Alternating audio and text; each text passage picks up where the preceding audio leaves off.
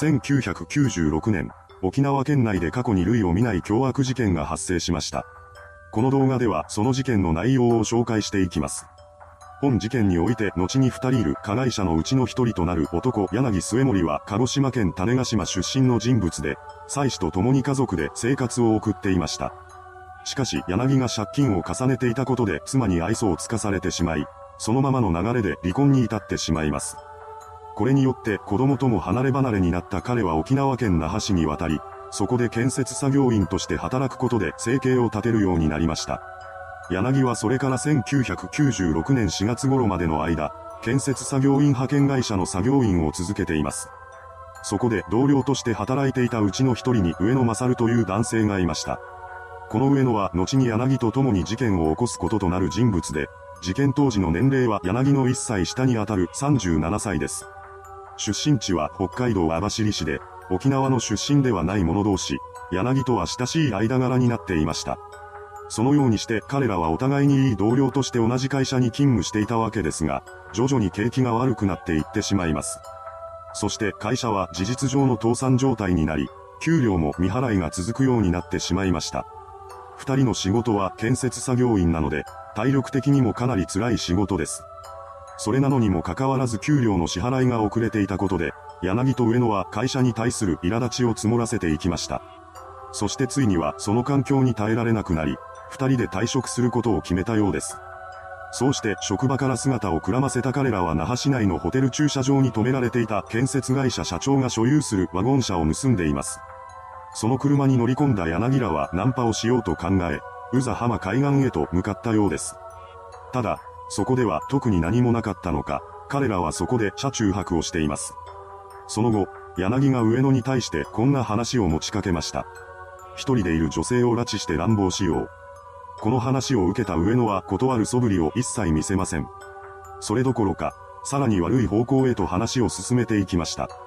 そこで二人は相談を重ねていき、最終的には女性を襲った上で相手から金品を奪い、最終的には殺害するという計画を立てたようです。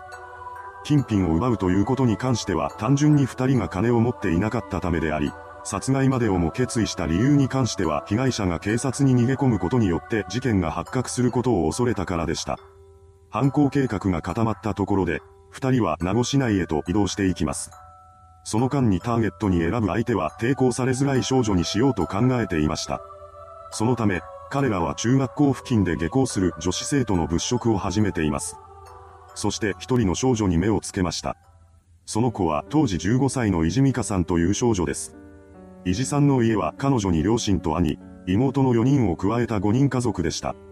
伊地さんと家族との関係は良好で家庭環境は非常に良かったそうです。そんな家でたくさんの愛情を注がれながら育った彼女は動物が好きな女の子で、将来の夢は獣医になることでした。伊地さんの家では犬を飼っていたそうなのですが、彼女は自分の家の子だけでなく、近所に住み着く野良犬や野良猫のことも気にかけるような心優しい少女だったそうです。事件当日の6月21日、この日、伊地さんは授業を受け終えた後に所属するバレーボール部の練習に参加していました。練習は夜まで続き、家路に着く頃には19時になっていたと言います。友人らと別れた後、伊地さんは一人で自転車を押しながら自宅を目指して歩いていました。そんな彼女の背後には柳と上野が運転するワゴン車がつけていたのです。そんなことに気がつかない伊地さんはいつものように家路を急いでいました。そして自宅まであと600メートルほどの距離になったところで、突然横にワゴン車が止められたのです。その中からは一人の男が出てきました。彼は立ち尽くす伊地さんに対して、名護市内はどう行くのと問いかけてきたようです。心優しく、困っている人を放っておけない性格だった彼女は自転車を止め、柳らに対して道を教えてあげようとしてしまいます。しかし、伊地さんが自転車を止めたところで、柳らは表変し、本性をあらわにしました。二人は伊地さんを羽交い締めにしてワゴン車に無理やり押し込んだのです。その上で彼らは事件発覚を遅らせるために伊地さんが乗っていた自転車を川に投げ捨てました。そしてそのまま車に乗り込み、現場から走り去ってしまったのです。柳と上野の二人は犯行がうまくいったと考えていました。しかし、それは勘違いだったようです。伊地さんが車に乗せられる瞬間、彼女は悲鳴を上げていました。近くの団地に住む男性がその声を聞きつけていたのです。彼は何事かと思い、慌てて外に飛び出します。そして悲鳴のした方へと走っていきました。するとそこを一台のワゴン車が走り去っていったのです。男性は車に乗っているのが男二人組だということを確認したものの、それ以外の情報を得ることはできませんでした。その後男性が車が走り去った後を確認すると、そこにはイジさんのリュックが残されていたそうです。これを確認した彼はすぐさま警察に通報を入れました。拉致事件を目撃したという情報を受けた沖縄県警は事態が一刻を争うと判断し、通報から3分後には近隣の警察署に対して緊急配備の指令を出しています。この対応により、名護市から南へ抜ける車が通ることの多い道での検問が開始されました。しかし運の悪いことに、柳と上野が向かった方向は真逆の北側だったのです。南側に関しては要所要所で検問が敷かれていたものの、北側の検問に関しては国道58号の1箇所だけでした。そのため柳らは難なく検問を回避してしまったのです。また、同じ日に本島南部で別の事件が発生したため、捜査に当たることのできる警察官の数が分散してしまっていました。検問をくぐり抜けた後の犯人らはワゴン車で国頭村方面へと向かい、拉致から約1時間後の20時頃に指導で維持さんに乱暴しています。そうして自らの欲求を満たした柳と上野は犯行計画を次の段階である維持さんの殺害に移そうとしました。彼らは人目のつかない場所を求めて林道に移動しています。そこで再び二人は維持さんに対して暴行を働きました。また、このタイミングで彼女の財布から200円を奪っています。維持さんはその間、恐怖で押しつぶされそうになりながらも逃げるタイミングを伺い続けていました。そして拉致から約2時間半後の21時30分頃にその時が訪れました。彼女は一瞬の隙をついて走り出したのです。しかし逃げ切ることはできないまま、伊地さんはあっけなく犯人らに捕まってしまいました。逃走を図った彼女に対して柳は、お前は逃げたらあかんからくびるぞと言い放ち、すぐさま殺害計画を実行に移そうとします。彼は海辺で拾っていたロープを取り出し、それを伊地さんの首に巻きつけました。そしてロープの片端を上野に握らせたのです。その状況になって伊地さんはこれから自分がどのような目に遭うのかを理解したのでしょう。彼女は柳と上野に対して必死の命乞いをしました。ですが卑劣極まりないこの鬼畜たちにそんな言葉が届くはずもありません。二人は伊地さんの命乞いを無視して両側から彼女の首に巻きつけたロープを引っ張り合いました。これによって伊地さんは窒息死してしまったのです。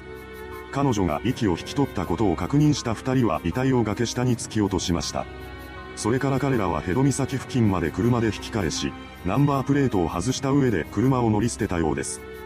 そこで移動手段を失ってしまったため、柳と上野はヒッチハイクと徒歩で那覇市内まで戻ってきました。一方その頃、沖縄県警は拉致事件として名護署に捜査本部を設置しています。現場の南側で実施していた検問に犯行車両が引っかからなかったことから捜査本部は犯人が沖縄本島北部に潜伏していると仮定して捜査を進めていたようです。とはいえそれはあまりに広大な範囲でした。その上北部には森林地帯が広がっていたため捜査は難航してしまいます。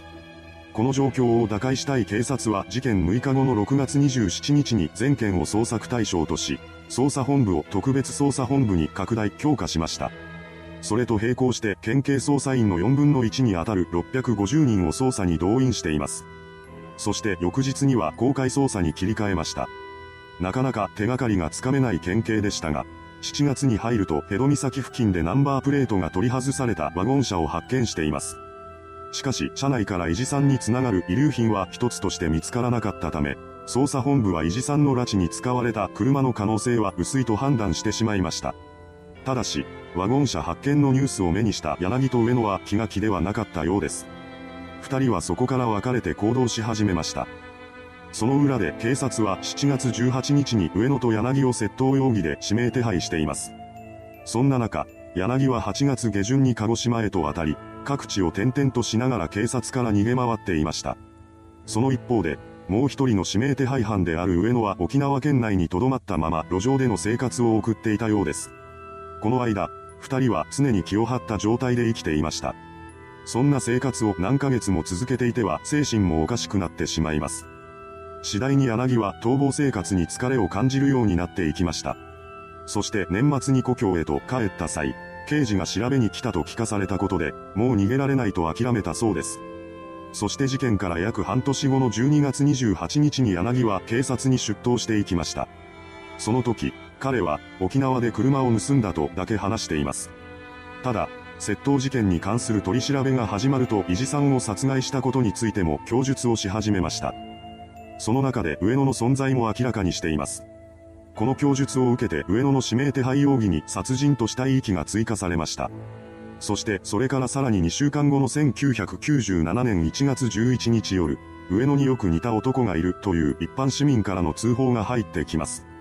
この通報者の案内を受けて警察が確認に向かったところ、浦添市内のベンチで寝ている上野が発見され、彼はそのまま逮捕となりました。その後、警察は柳の供述をもとにして殺害現場付近の調査を行い、半年以上見つかっていなかった伊地さんの遺体を発見したようです。こうして事件は終結へと向かっていきます。同年1月25日、那覇地検は殺人や死体遺棄などの罪で柳を起訴。上野に関しても8日後の2月2日に起訴しました。それから始まった後半の中で2人は起訴事実を全面的に認めています。そして1998年3月17日に判決公判が開かれました。そこで那覇地裁は2人に無期懲役判決を言い渡しています。死刑を求刑していた那覇地検は量刑不当を理由に福岡高裁へと控訴するのですが、1999年9月30日付でそれらは棄却されてしまいました。この二審判決に対しては検察側弁護側のどちらも上告しなかったため、そのまま無期懲役が確定しています。いかがでしたでしょうか？未来ある少女の命が奪われてしまった事件。本件は沖縄において発生した事件の中でも凶悪性の高い一件として知られています。それではご視聴ありがとうございました。